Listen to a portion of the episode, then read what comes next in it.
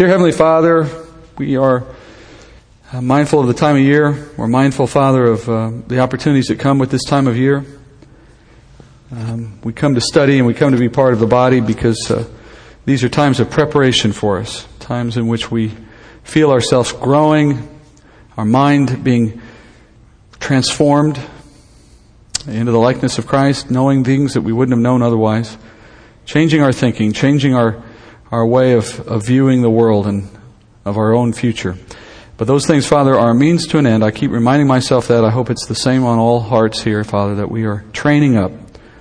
Uh, like an army that does no good if it does nothing but train. Uh, at some point, Father, it's time to put that army to work. And we ask, Lord, that perhaps in this season, when others are thinking about eternal matters or about Christmas in general, Lord, I pray that you'd use us in some way, that we might introduce someone to the knowledge of who you are, to the study of your word, to a community that cares about these things. Uh, let us learn something tonight, Father, that might spark that conversation. Perhaps it might change our attitude toward Israel or toward somebody we know who is Jewish.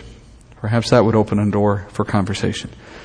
Uh, but in any way you choose to, Father, we ask that you take what we learn and use it tonight. Remind us of your power and your, your goodness. Remind us, Father, of what a holy God expects from those who he has died to make holy, so that we might understand what's upon us as an expectation for living out our faith. All of these things, Father, impress upon us as only you can by your word.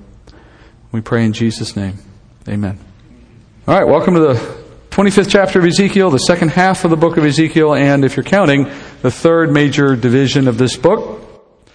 As uh, a quick review, up through chapter 24, We've been following the circumstances of a prophet named Ezekiel living in exile in Babylon with his fellow Jews. He joined them after the second invasion by King Nebuchadnezzar of Babylon, who conquered Judah and the city of Jerusalem.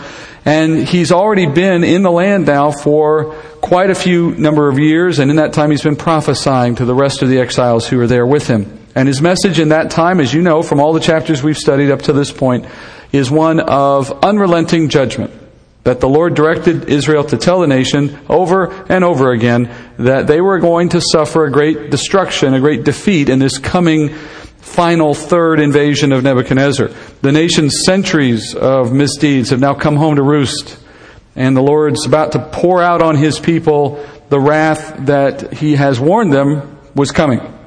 And it's going to come in the form of this final destructive siege of the city of Jerusalem. Uh, that's a historical event.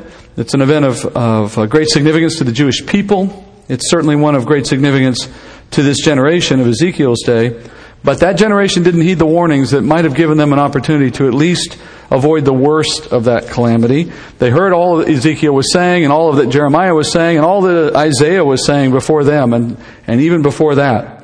And they refused to accept what they were told. They ignored their prophets, and particularly in Ezekiel's case, they have ignored him, they have mocked him, they have given excuses for the things that he said were coming, they've dismissed his warnings, and now the time has passed to the point that he has spent a decade, just under a decade, with these people in exile, warning them. And after almost 10 years, Finally, the date of judgment has come for the city of Jerusalem. That's how long it took to get to the third invasion. And as the battle commenced, Ezekiel narrated the sequence of those events in real time to the exiles who were in Babylon. So as the Babylonian army advanced on the city some 500 miles west of the exiles, there's Ezekiel telling them exactly how it's coming about and that it had arrived on that given day. He was actually telling them of it on the day that it started. That's certainly faster than the news could have made it there. That was January 15th, 588 BC. And that siege went on for three years.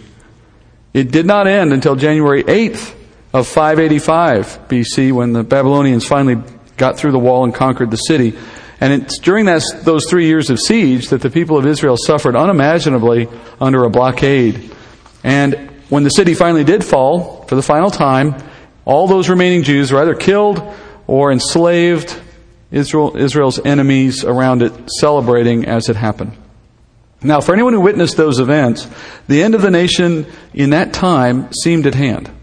It looked as if God had forsaken his people and that Israel was literally being wiped off the map.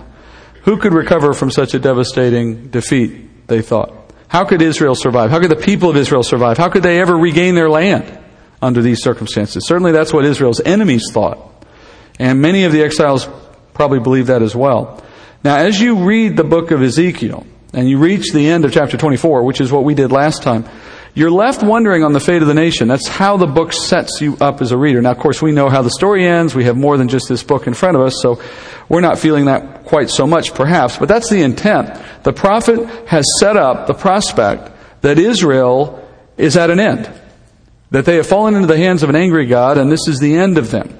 And yet, at the same time, he's been alluding to us at points along the way of a future glory, of something more that's coming, that there is something further planned for this nation because of the covenants.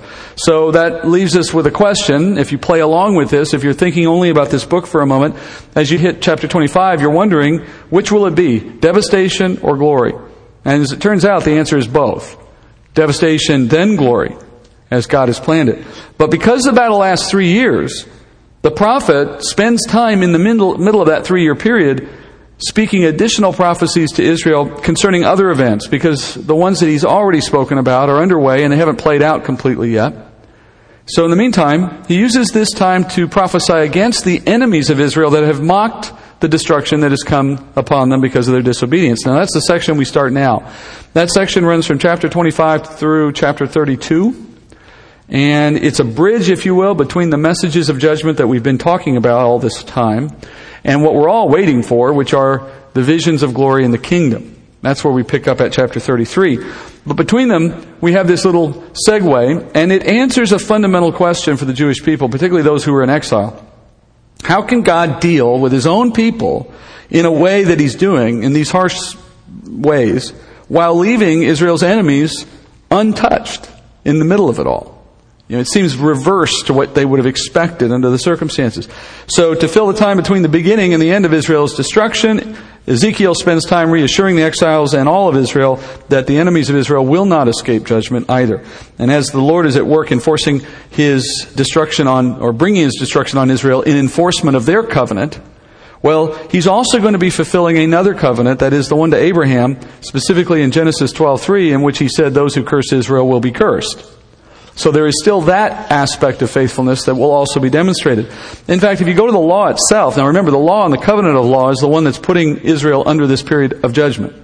But the law that, or the covenant that predated that, the one that is aligned aside it, Paul says, the Abrahamic covenant, that covenant had no preconditions and it had no stipulations on Israel. It was a suzerainty covenant. And that covenant said that anyone who cursed Israel would be cursed, anyone who blessed Israel would be blessed. The law came along later and the law itself promises that God would bring Israel out of exile into glory and at the same time move against Israel's enemies. We read this in Deuteronomy 30, verse 4. He says, If your outcasts are in the uttermost parts of heaven, from there the Lord your God will gather you, and from there he will take you, and the Lord your God will bring you into the land that your fathers possessed, that you may possess it and he will make you more prosperous and numerous than your fathers. And the Lord your God will circumcise your heart and the heart of your offspring so that you will love the Lord your God with all your heart and with all your soul that you may live. And the Lord your God will put all these curses on your foes and enemies who persecuted you. And you shall again obey the voice of the Lord and keep all his commandments that I command you today. So, in that passage, and there's others I could quote you that give you similar things, but in that passage, the Lord connects three events in his plan for Israel, such that when they happen, they will all happen. And the events are these. First, the nation will be regathered in her land. That's not describing the start of it, that's describing the end of it. It's a process that gets all of Israel back in her land. But once all Israel is in her land, when the last living Jew is in her land, then the other two will also be true. The other two are, secondly, that the entire nation of Israel will, for the very first time, have hearts that perfectly obey the Lord. And thirdly, the nation will live in peace and prosperity, having seen all its enemies conquered, as God promised. So all of those things happen at a point in time, and as such, they all collectively bring God's promises to Israel into fulfillment. So that's what Israel's been waiting for, and we collectively refer to that period as the kingdom. So when the kingdom arrives on earth, Israel will be in its land, fully obedient, glorified, in other words, and without enemies. That's what Israel's waiting for. And in the Bible overall, there are 11 nations or people groups who are listed as enemies of Israel by God, who will suffer the judgments that we just talked about. This idea that God will defeat them on behalf of Israel. Those nations are, and again, if you take notes and don't get this down quickly enough, my notes are always online to download later. These nations are Ammon, Moab, Edom, Philistia, Tyre, Sidon, Egypt, Damascus, Babylon, Ethiopia, and Assyria. All of those nations are mentioned in the scriptures somewhere. All of them are mentioned in uh, connection with judgment, being judged by God for their opposition to God's people. You'll notice all of those nations are geographically located near Israel. Only one of them is not physically uh, geographically connected. That's Ethiopia, but they're effectively connected because it's a short hop across the water, relatively speaking, across the Mediterranean to get there. And that's a good rule, by the way. The, only the, the nations of the earth that have any direct relevance to Israel's existence are mentioned in Scripture because every other nation outside that group is irrelevant. You're only relevant in relationship to Israel. And these are the only nations that have a relevance scripturally to Israel. So Ezekiel speaks against six of these eleven that I named. The rest are covered by other major prophets like Isaiah or Jeremiah or Daniel, or by minor prophets. In fact, all the prophets, if you take all the prophets of the Bible in, that we have, all major and minor prophets, only one of them, Hosea, says nothing about Israel's enemies. So everywhere you go in the others, you'll find at least some reference somewhere to one or more of those nations or peoples being judged by God. So it's a major theme of the Old Testament that God will hold those enemies of Israel accountable in a day to come. Some of that accountability comes now at various points in history, now in this age, but some of it waits for the kingdom itself. We'll look at some of that tonight. So, back to Ezekiel. Ezekiel and Jeremiah, who was his contemporary, if you remember, Jeremiah was in Jerusalem, Ezekiel was in exile. They each prophesy against seven of these eleven enemies. They each give a different seven. That makes some sense when you think about it because to the exiles, the thought that God would leave any of his enemies untouched was uh, uh, completely unreasonable to them. And seven being the number of completeness or 100%, you might say, that's a way of indicating that by listing seven, he's saying he's going to judge 100% of Israel's enemies. But Ezekiel's treatment of Israel's enemies does differ from the way other prophets deal with them. First, Ezekiel doesn't speak a prophecy against the most obvious enemy of his day. The seven he covers does not include Babylon, which would be surprising. On the other hand, perhaps it was meant to protect God's people because speaking a prophecy of judgment against Babylon while in captivity in Babylon might have been dangerous for the exiles. It may have been God protecting them from raising any attention among their captors. Secondly, Ezekiel doesn't mention any opportunity for future repentance and redemption for any of the people that he speaks about in his prophecies. But we will see from other scripture that that's not the case, in, in some of them anyway, that there are people saved out of these nations for the kingdom. Uh, we'll get to that in a minute. So, in the first chapter of the ones we're covering now, starting tonight in chapter 25, the Lord hands out judgment to four of the seven. So we get through four of the seven tonight, which sounds impressive, but it's all one chapter. So we go through Ammon, Moab, Edom, and Philistia, mentioned in that order, which if you were to look at them on a map, like the one I gave you, it's a clockwise pattern around Israel proceeding from east to west. The remaining three nations, Tyre, Sidon, and Egypt, the other three that, that Ezekiel covers, they'll all get substantially more coverage in the chapters that follow, and so we'll be looking at them with some extended time. The difference in treatment between the four tonight and the three that are coming, it generally, generally reflects the importance of each of these enemies in corrupting Israel. Not in their power, not in their military might, not in their conquest, but in the effect of their culture to compromise Israel's walk in keeping with the covenant. All right, so the corruption of the Egyptians and the corruption of the Philistines, which is Tyre, Sidon, and Egypt, they were far more damaging to Israel than the Ammonites or the Moabites were in what they did to the culture. Uh, as we've already studied in here, Israel brought idolatry up from Egypt. Uh, and so they brought it in right from the Exodus. Okay, you've got your map. Uh, you've got your overview. Let's turn to chapter 25. Each of the four nations judged in this chapter will follow a consistent pattern. So here's the pattern. I'm not going to repeat it as we go through. You'll see it yourself. But uh, each starts with an introduction, then moves to a charge or an indictment, then moves to a declaration of punishment, and then finally the result of that punishment. And these come in quick succession. In most cases, it's only four verses for each one. Each verse is one of those four steps. So it's very quick. The list begins with Ammon. Verse 1. And the word of the Lord came to me, saying, Son of man, set your face toward the sons of Ammon and prophesy against them, and say to the sons of Ammon, Hear the word of the Lord God. Thus says the Lord God. Because you said, Aha, against my sanctuary, when it was profaned, and against the land of Israel, when it was made desolate, and against the house of Judah, when they went into exile. Therefore, behold, I'm going to give you to the sons of the east for a possession, and they will set their encampments among you and make their dwellings among you. They will eat your fruit and drink your milk. I will make Rabbah a pasture for camels and the sons of Ammon a resting place for flocks. Thus you will know that I am the Lord. For thus says the Lord God, because you have clapped your hands and stamped your feet and rejoiced with all the scorn of your soul against the land of Israel, Therefore, behold, I have stretched out my hand against you, and I will give you for spoil to the nations. And I will cut you off from the peoples, and make you perish from the lands. I will destroy you. Thus you will know that I am the Lord. Now, you may remember, uh, going back to chapter 21, Ezekiel gave an earlier oracle in judgment against Ammon when he spoke about the song of the sword. And if you don't remember, just page back there, you might remember by just reading it. But that was the chapter that explained how the destruction of the city was not a random act of God's enemies. Rather, it was the conscious choice of God, of Israel's own God, to bring this judgment against his people. They needed to know that. And it was, he in that chapter, he describes it as if a sword is falling on them a huge sword. And at the end of the chapter, he adds this little section at the very end of chapter 21 in which he says that same sword would also be used against Ammon. And that's the only time in all the things we read up through chapter 24, that was the only time in which an enemy of Israel was ever mentioned in any of the oracles that he gave to the nation about their own judgment. You know, otherwise it's all packed into this one section. So why was Ammon given that little preview? Well, I think it's because Ammon played a part in rejoicing over Israel's fall by plundering the land as the Babylonians were moving out. And that oracle of judgment was added to chapter 21 because the Ammonites had that unique connection to the fall of the city, which was the topic of that chapter.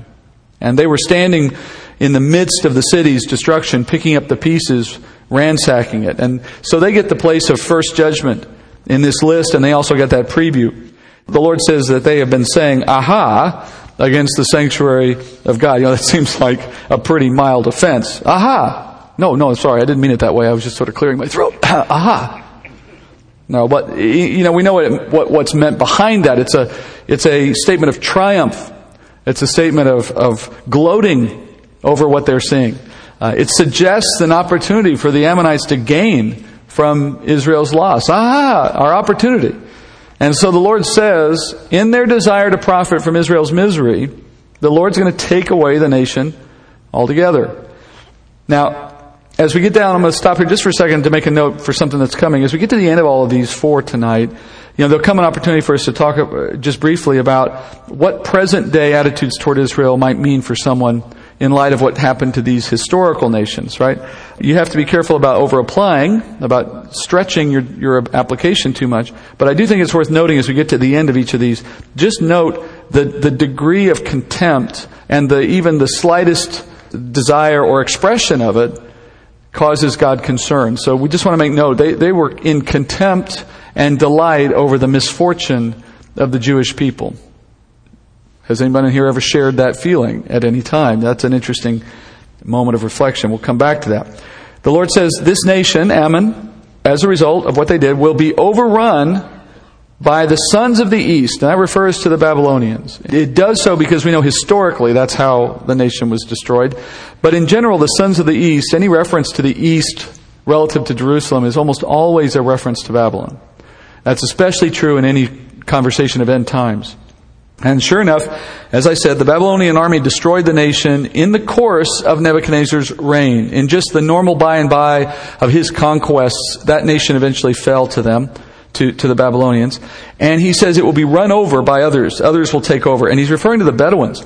Bedouins moved in to, from Arabia to occupy that area after it had been laid waste by the Babylonian army. In fact, and some of you may know this, the Jordanians in general, who occupy the territory today of what is previously Ammon, Moab, and Edom, they are descended from Bedouins. Jordanians are Bedouin in their background.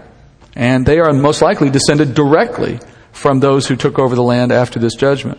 In fact, the capital of Jordan, Amman, is located on the site of ancient Rabbah, which is mentioned here in verse 5. And in the centuries after Israel's captivity, the city of Rabbah lay in ruins because of what Nebuchadnezzar did to it. It was nothing more than pasture. And in these things, the survivors of Ammon and Ezekiel's day were going to be able to say that God is God, that the God of Israel is the true God. That was the point. Because their nation had become spoil for other nations. All right, now there is more to be said about Ammon historically because the nation, though it was destroyed in Ezekiel's time, it does return again. And I don't just mean in the fact that you have a, a nation of people occupying the land there today. That, that country is called Jordan. The Bible says Ammon will return. That an Ammonite people will reoccupy this land. The Lord tells us that in Jeremiah. He says he will bring a remnant of Ammonites into the kingdom to occupy this land during that time. Jeremiah 49 3, he says, Wail, O Heshbon, for Ai has been destroyed. Cry out, O daughters of Rabbah. Gird yourselves with sackcloth and lament, and rush back and forth inside the walls. For Malcolm will go into exile together with his priests and his princes. That was a, a leader of Ammon. How boastful you are about the valleys. Your valley is flowing away, O backsliding daughter. Who trusts in her treasures, saying, Who will come against me? Behold, I am going to bring terror against you declares the Lord God of hosts, from all directions around you. And each one of you will be driven out headlong with no one to gather the fugitives together. But afterward, I will restore the fortunes of the sons of Ammon, declares the Lord. That's the only mention we have there in Jeremiah, but he's alluding to this promise that after he's brought this destruction on Ammon, that there will be the fortunes of the Ammonites will be restored. Now that's a distinct comment. He didn't just say the land will be reoccupied, he said the fortunes of the Ammonites will be restored. And historically, that has never happened yet. He says a similar thing in Jeremiah 46 25. The Lord of hosts, it says, the God of Israel says, Behold, I am going to punish Ammon of the Thebes and Pharaoh and Egypt, along with her gods and her kings, even Pharaoh and those who trust in him. I shall give them over to the power of those who are seeking their lives, even into the hand of Nebuchadnezzar, king of Babylon, and into the hand of his officers. Afterwards, however, it will be inhabited as in the days of old, declares the Lord. And here again, he speaks about both Egypt and Ammon in that passage. Both share this same future. And he says specifically it will be inhabited as in the days of old. This is again a specific reference to bringing them back to a place they once were. All right, so there will be this return, a reference to the kingdom in which Israel will live and reign, but yet other nations also occupy that time, and one of them will be Ammon. All right, moving on to the next enemy. We'll come back to some of this later. Let's come back to the, go on to the next enemy, Moab. Ezekiel 25, 8. Thus says the Lord God, because Moab and Seir say, Behold, the house of Judah is like all the nations. Therefore, behold, I'm going to deprive the flank of Moab of its cities of its cities which are on its frontiers, the glory of the Lamb, Beth, Jeshimoth, Baal Meon, and Kiriathaim. And I will give it for a possession along with the sons of Ammon to the sons of the east, so that the sons of Ammon will not be remembered among the nations. Thus I will execute judgments on Moab, and they will know that I am the Lord. There's Moab. Now, again, if you look at your map, the Moabites lived directly east of Israel. They were on the other side of the Jordan as well in present day Jordan again. Uh, the destiny of, of Ammon and Moab are closely linked in Scripture, and you probably knew that, or you certainly would probably know why that's true. You remember they both originated from that incestuous relationship between Lot and his daughters. And both opposed Israel from the very beginning. Here we see them sharing a similar fate. Their offense in this case, it, we're told, is viewing Judah as no more important than any other nation. That was their offense. You notice that? He's just like all the other nations. Now, that hardly seems offensive in our libertarian ecumenical view of, world, of the world, right? Everyone's equal, right? Or as Orwell said, some are more equal than others. And in this case, the offense they had was in not recognizing that the Lord had set Israel as his nation above all other nations. Here again, how often have we perhaps slipped into the mindset that Israel is just another nation on earth? But God has said, no, that's an offense to him. And in particularly the case for Moab and Ammon because they knew from their own experience that God's people were unique. These three people groups were the unblessed branches of Abraham's family. So they, better than anyone, recognized that God had been selective in blessing one branch out of Abraham's family, the one he chose, obviously, rather than to see it happen just naturally to anyone. That distinction should have been a clear indication to them that Judah would not be just like any other nation, and therefore, if they have gone down in this way, it's the evidence of a, of a wrathful God seeking to bring justice, and that would have been enough for anyone to know not to speak against it. Because he might come after you next, is the idea, right? So, as judgment, the Lord takes away the pride of the Moabites, which were their cities, which bordered Israel on the frontier. Beth Jeshimoth lay in the Jordan Valley. It guarded the eastern ascent to the Medeba Plateau. Um, if you've ever been in this area or seen, I guess, seen something on TV about it, the Jordan River sits at the very center point of a very broad valley that's ringed on both sides or guarded on both sides by mountain range, one in Israel, one in Jordan. And there are plateaus that are created out of that space as you move between the, the two mountain ranges. And there's natural places of ascent if you're moving east to west or west to east. And you put cities in those places primarily for trade and also for guarding entry into your nation. And they had these cities they were very proud of that guarded their whole nation. Uh, you had Baal Meon, which stood farther to the east, south into northern Moab. And then Kiriathaim, which means, by the way, that word means glory of the land. Uh, that was another northern town on the Medeba Plateau. And it's interesting in verse 9, the Lord uses the name of the city to mock their pride, saying he will take the glory of the land, which is the name Kiriathaim. So he's telling them he's going to take what they valued most. So like Ammon, this prophecy was fulfilled in the time of the exiles by Nebuchadnezzar when he came in and, and conquered that general region. They were wiped out. Uh, when uh, that time came, and Bedouins took over that land just as they did Ammon. But also, like Ammon, this nation too returns, also returns in the kingdom. Jeremiah 48, 46. Woe to you, Moab! The people of Chemosh have perished, for your sons have been taken away captive, and your daughters into captivity. Yet I will restore the fortunes of Moab in the latter days, declares the Lord. Thus far, the judgments of Moab.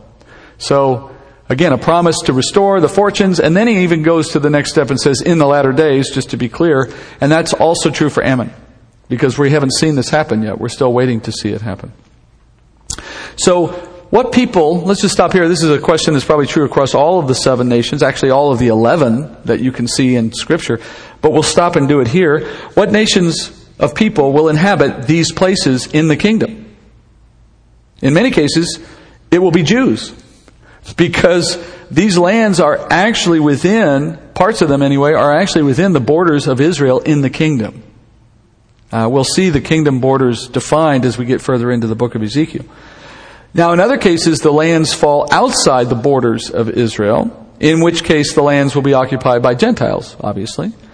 And those Gentile believers who occupy these lands in the kingdom may include believers who once lived in the land, but you know, you have to be careful about that assumption because that's never said anywhere in Scripture. So you can't assume that where you grew up and lived in this age is where you'll be placed again in the kingdom age. And depending on where you did grow up, there might be a lot of people who wish for better. So, who knows? And of course, the, the nature of the world in that day, though it's still this planet, the kingdom, we're talking the thousand year reigns, the reign of Christ on earth, it's still on this planet. It's not a new earth but it's a remade one because we know it goes through some tremendous turmoil in the, in the tribulation. So it's a fixer upper when you get done with tribulation. What God does with it after that in preparation for the kingdom, we don't have a clear understanding of. We only know the geography about Israel proper because that's what's described in Ezekiel. We'll get to that. Outside of that, it's just your imagination. It could be very similar to what we have now, it could be very different. So, who will be in these particular regions? Perhaps those who live there, perhaps those who didn't, perhaps you and I. Just depends on how God chooses to place us. We'll come back to that question in later chapters because we'll get to geography as a center point of later prophecies in this chapter in this uh, book. All right, the next nation, Edom, the nation that descended from Esau. Verse 12. Thus says the Lord God, because Edom has acted against the house of Judah by taking vengeance and has incurred grievous guilt and avenged themselves upon them, therefore thus says the Lord God, I will also stretch out my hand against Edom and cut off man and beast from it, and I will lay it waste from Teman even to Dedan. They will fall by the sword. And I will lay my vengeance on Edom by the hand of my people Israel, and therefore they will act in Edom according to my anger and according to my wrath. Thus they will know my vengeance, declares the Lord God. All right, Edom, on your map, it's located southeast of Israel, present day southern Jordan, includes the area of Bozrah, Petra as we know it today. If you've traveled there, that's where you were. You were in the land of Edom. It doesn't appeal much if you're there. It's pretty dry and dusty. Doesn't have a lot to commend it, but that's where the Edomites went. They have a long history as enemies of Israel, which if you go technically to their origins, it starts with Esau himself opposing his brother Jacob. So it started right at the top. Later, the nation of Edom joined in battle with the Babylonians in a fight against Judah. Notice in verse 12, Ezekiel says they took vengeance, which is a reference to fighting Israel when it was already down. Amos, not one of the minor prophets, he describes it this way. Amos 1:11 he says thus says the Lord for 3 transgressions of Edom and for 4 I will not revoke its punishment because he pursued his brother with the sword while he stifled his compassion his anger also tore continually, and he maintained his fury forever. So I will send fire upon Teman, and it will consume the citadels of Bozrah. So Amos says the Edomites pursued their brothers. Now that's an interesting statement. Brothers. They pursued their brothers with the sword. And that's a reference again to what we just talked about with those of uh, Moab, that the Edomites should have had some sympathy toward the people of Judah when they saw what they were going through with the Babylonians because they had a blood relationship with those people through Isaac. And that made their treachery all the worse. Now, understand, God saw them as a different people than Israel, but that doesn't mean they don't have some uh, relationship between them that would have expected to be, some natural compassion. As God says in Amos 1.11, He says, they stifled their compassion. Just a natural reaction would have been expected. So their sin of pursuing Judah with the sword was more grievous, God says, than the Ammonites or the Moabites, who just merely gloated. So the Lord says He will cut off all living things from the land, both man and beast. He said that in Ezekiel 25:13. All things. Now this is a different judgment than what we've seen for the first two, obviously. Because in the case of Ammon and Moab, the nations were destroyed, the people itself ceased to be, but then you just had other people move into the land. Bedouins, in this case. But in the case of Edom, nothing is going to inhabit the land again. It will become a desolate wasteland.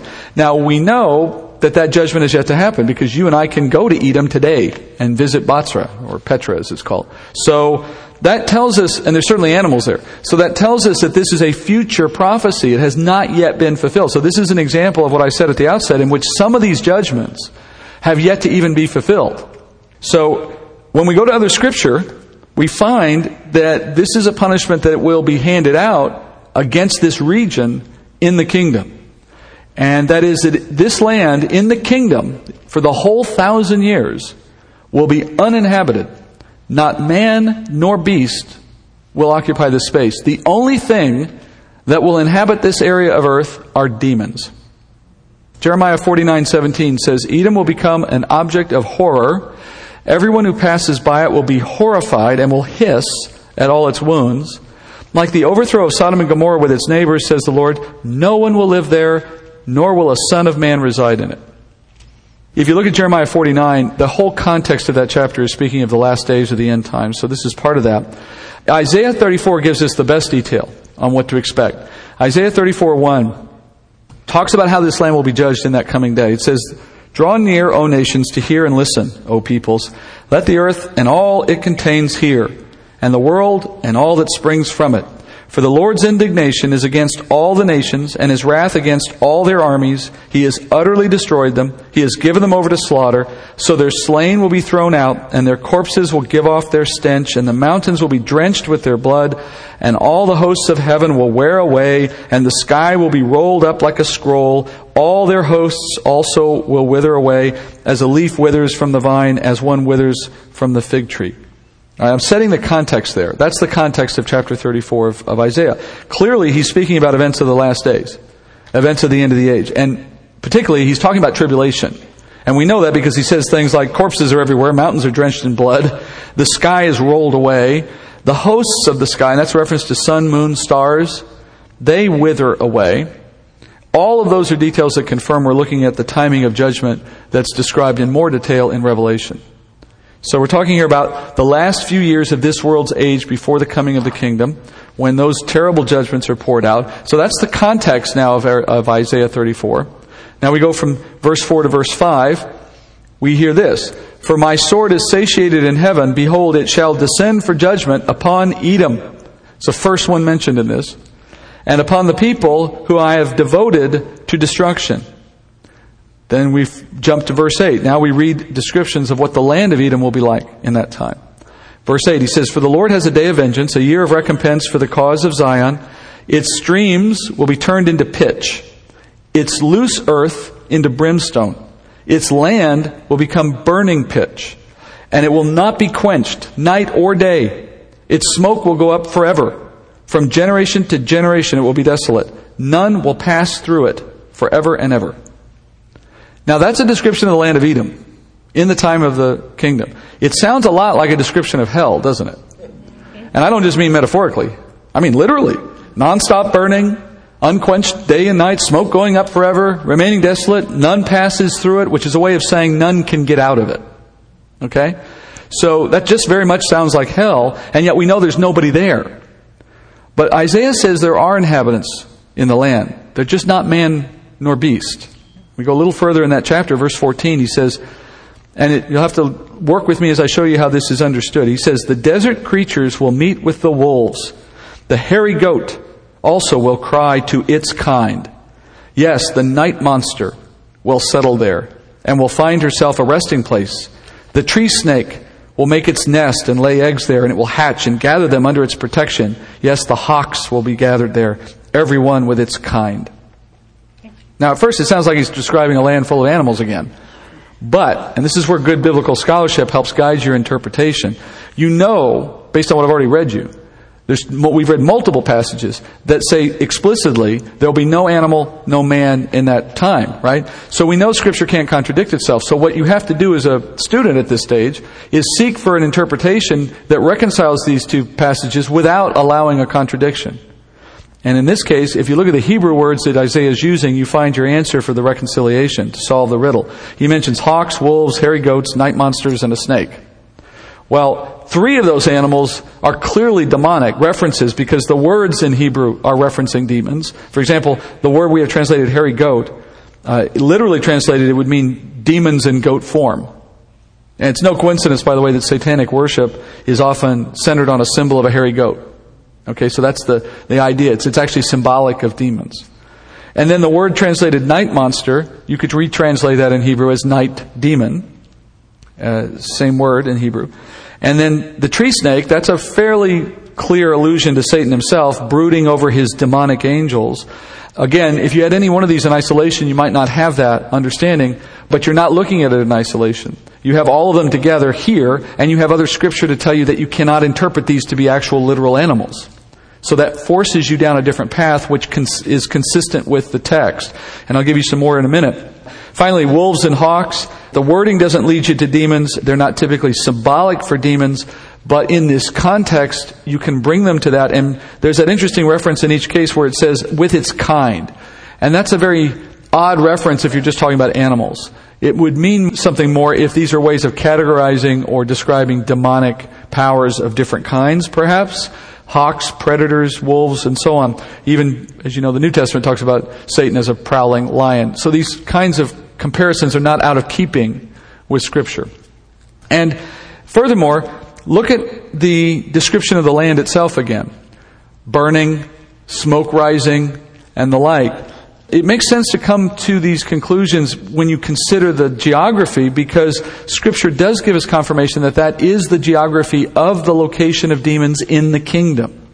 For example, in Revelation 20, verse 1, John writes, Then I saw an angel coming down from heaven holding the key of the abyss and a great chain in his hand, and he laid hold of the dragon, the serpent of old, who is the devil and Satan, and bound him for a thousand years threw him into the abyss, shut it, and sealed it over him so that he would not deceive the nations any longer until the thousand years were complete.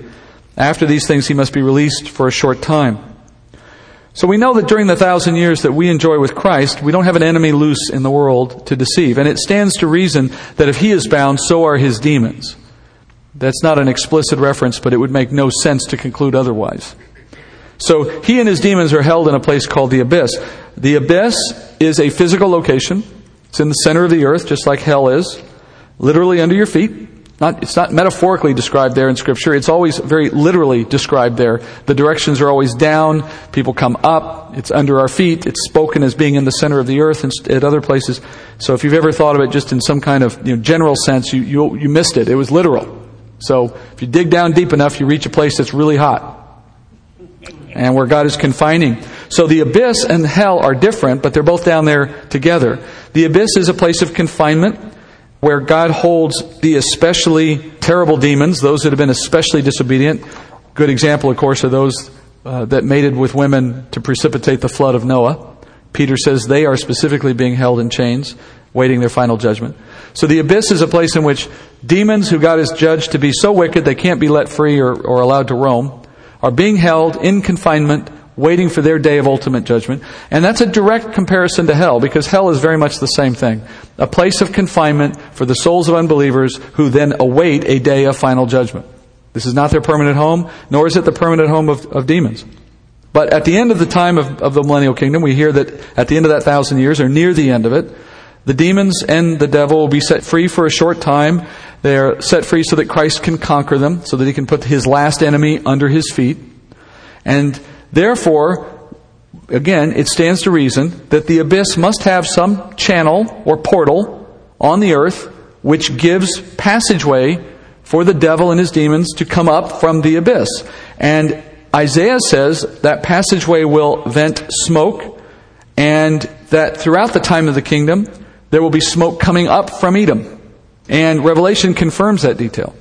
At the point, at about mid trib, there's a time in which the Lord allows demons who are there in the abyss now to be released. This is during our age now, during the tribulation, so as to torment the earth.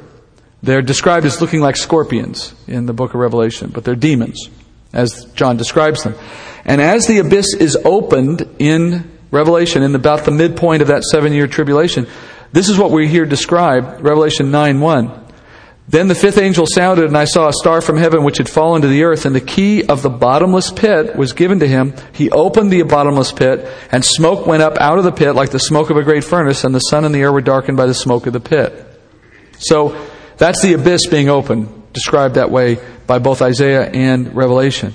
So what we're saying is if you piece together the details you have, you come to see that what Revelation and Isaiah and Jeremiah have told us, and also now Ezekiel, is that the location for the entrance or exit, if you will, for the abyss during the kingdom will be in the ancient area of Edom. Perhaps that's why the place must remain uninhabited, why no one may go through it or in it or out of it, why it is roped off, so to speak, and left alone. It's reserved as a home of demons or the entry point of the home of demons. Nothing else is useful there. And the initial destruction of the land, it says, takes place at the hands of the Jewish people in armed conflict. Now, that's never happened in history. So, it must refer to a moment that comes out of tribulation into the kingdom. Maybe at the second coming of Christ. So, Edom is getting a specially reserved place in the kingdom. They are the jail of the kingdom. Finally, the fourth peoples to be judged, Philistia, or the land of the Philistines is where we go now to finish the chapter. Verse 15 Thus says the Lord God, because the Philistines have acted in revenge and have taken vengeance with scorn of soul to destroy with everlasting enmity. Therefore, thus says the Lord God, Behold, I will stretch out my hand against the Philistines, and even cut off the Cherethites, and destroy the remnant of the seacoast. I will execute great vengeance on them with wrathful rebukes, and they will know that I am the Lord when I lay my vengeance on them. All right, the area of Philistia on your map, it occupies the Mediterranean coast, but not all of the coast. The northern half of it belongs to the Sidonians and the Tyrrhenians, which we'll talk about. They're the ones who get much more treatment coming up. But the southern half, from basically where the port of Joppa is, that's where you saw uh, Jonah depart from. Today it's, a, it's still there operating as a port even today, but it's called Jaffa today.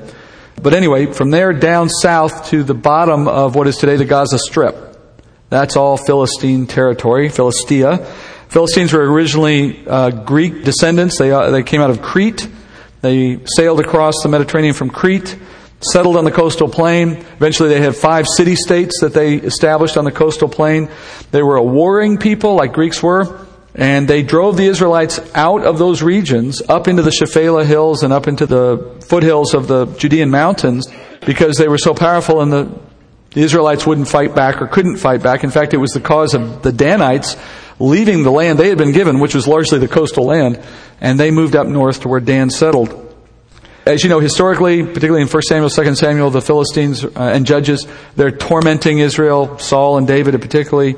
They effectively cut off Israel from sea access and from the plains, the coastal plains of Israel. So that's why the Lord says here in the judgment, he will cut them off from the land. And that's a play on words. Because their, their name, the Cherethite, that name, that's their, their historical name, that, the root word of Cherethite literally means to cut off. So he's saying, I'm going to cut off the cut offers. And what they're being cut off for is their unrelenting scorn for the nation of Israel and their punishing battles and, and desire to wipe Israel out, basically. So the Lord promises they would go extinct, and they did. There is no record of the Philistines in history after the second century BC. No record of them at all. The only thing that continues from that era are the names of their cities, because their cities are still in place. Even today, you can visit Gath, Ashdod, Ashkelon, they're just Jewish cities today. There's no mention of the Philistines or Philistia in the kingdom. I'll give you all one guess why Philistia does not show up as a nation in the kingdom because it's called Israel. Their entire land was Israel. They occupied Israel territory. That was their problem. So the Lord says He will take them out. They have no territory. They have no place in the kingdom. Now, keep in mind when we say the Philistines won't be there, there's a difference between saying somebody, some individual, who may have lived at some point in history, who was a Philistine in that day, that person as a Gentile might have been brought into a relationship with God. They might have been a proselyte, in other words, brought into the faith as God appointed, and they would be in the kingdom. But that's not the same thing as saying Philistines will be in the kingdom. When we're talking about these, these names, Philistine, Moab, and the like, we're saying there'll be a cultural group, a country with that name in the kingdom, holding that identity in the kingdom. That's not what will happen for Philistines or Edomites. What you will see, though, is a Moabite kingdom, an Ammonite or country, if you will, in the kingdom itself of people who call themselves Ammonites and Moabites. It's yet to be seen, though, whether the nation of Moabites or the nation of Ammonites in the kingdom consists of people who grew up Ammonite or Moabite in this age. That's not clear in Scripture as to whether or not that connection is necessary. So, in other words, I might be placed in Moab and made a Moabite in the kingdom. Potentially, that we don't know if that's right or not. Is what I'm saying. We don't understand that piece. Moving on, the Lord says He does all these things to demonstrate again that He is the Lord ultimately that demonstration is going to be seen in eternity. So what you're understanding in that is that under these judgments, those who received mercy in that day saw the impact of the Lord's work, those who survived the judgments. They could look back on what happened and make sense of it. Uh, obviously, those who suffered his judgments had no choice but to acknowledge that the Lord is God if they lived through it. But those who died, like anyone who dies, know the truth of who God is by virtue of where they find themselves when they wake up. But those who receive His grace, those who, who are spared, those who are saved, they see evidence of this judgment going into the kingdom. So that even in the geopolitical nature of the kingdom, we have a continuing testimony of Edom, place of burning. Moab and Ammon, reduced territory, still here, but we remember what they, what they suffered in the past. We remember who they are. Even the rising smoke of Edom reminds us of that judgment. All right? So now the question I raised earlier what do these judgments teach the nations of our world today as it relates to treatment of Israel. Well, you have a, a range of behaviors represented even in just these first four, from contempt to glee over their destruction, to uh, an overt effort to destroy them, to taking advantage of their misery. I, I think it's easy sometimes to imagine that you're pro Israel simply because you're not Arab and you want to see them destroyed. But there's a wide range of reactions to Israel between those two extremes.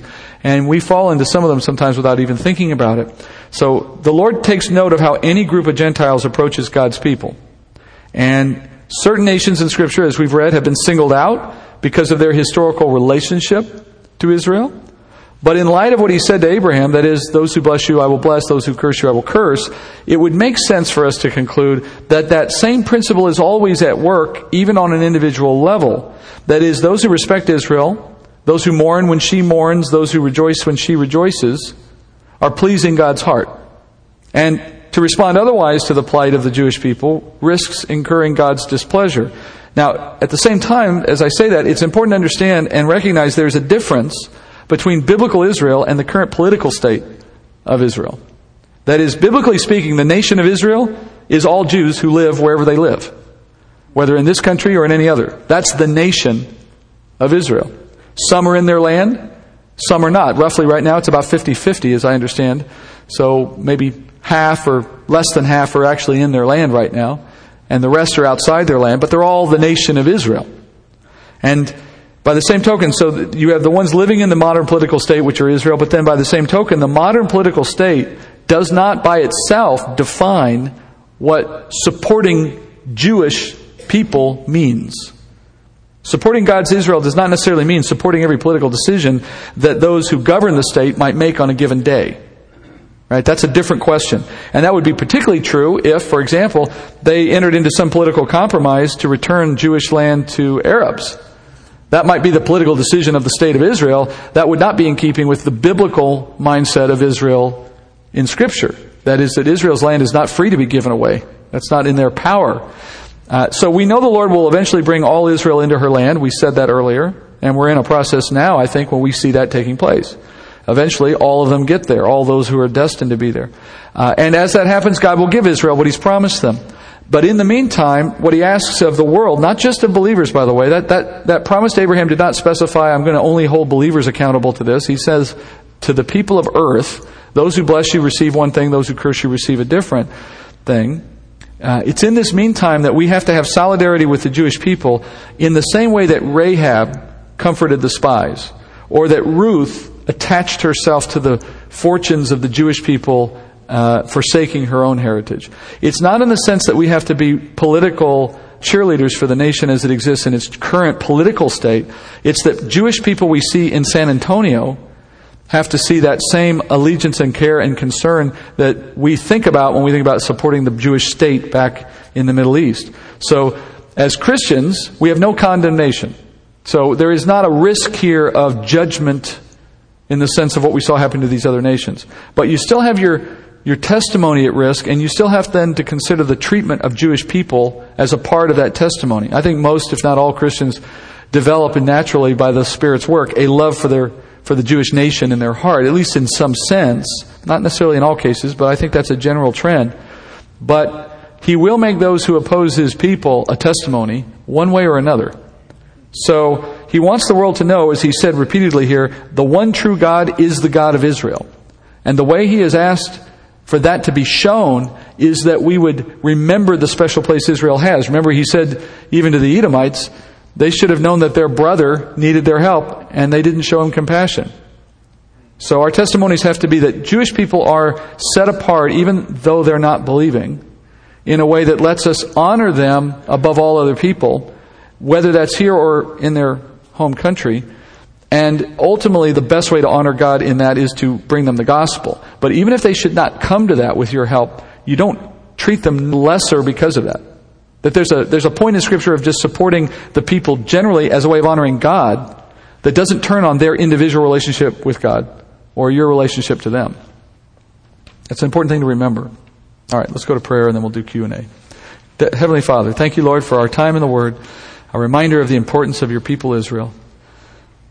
And for the revelation you've given us in Scripture about the days to come in the kingdom. We've just begun, Father, and, and just be, touched a little bit on what you have for us in this book about what's coming. But already, Father, it whets our appetite to hear more of what's coming and what our, our world will be like in a, in a day soon to come. For as we know, Father, from Scripture, that the more real the kingdom becomes to us, the less real this world is. And that's a good thing. So, Father, keep us studying. Bring us back in due time. We pray this in Jesus' name. Amen.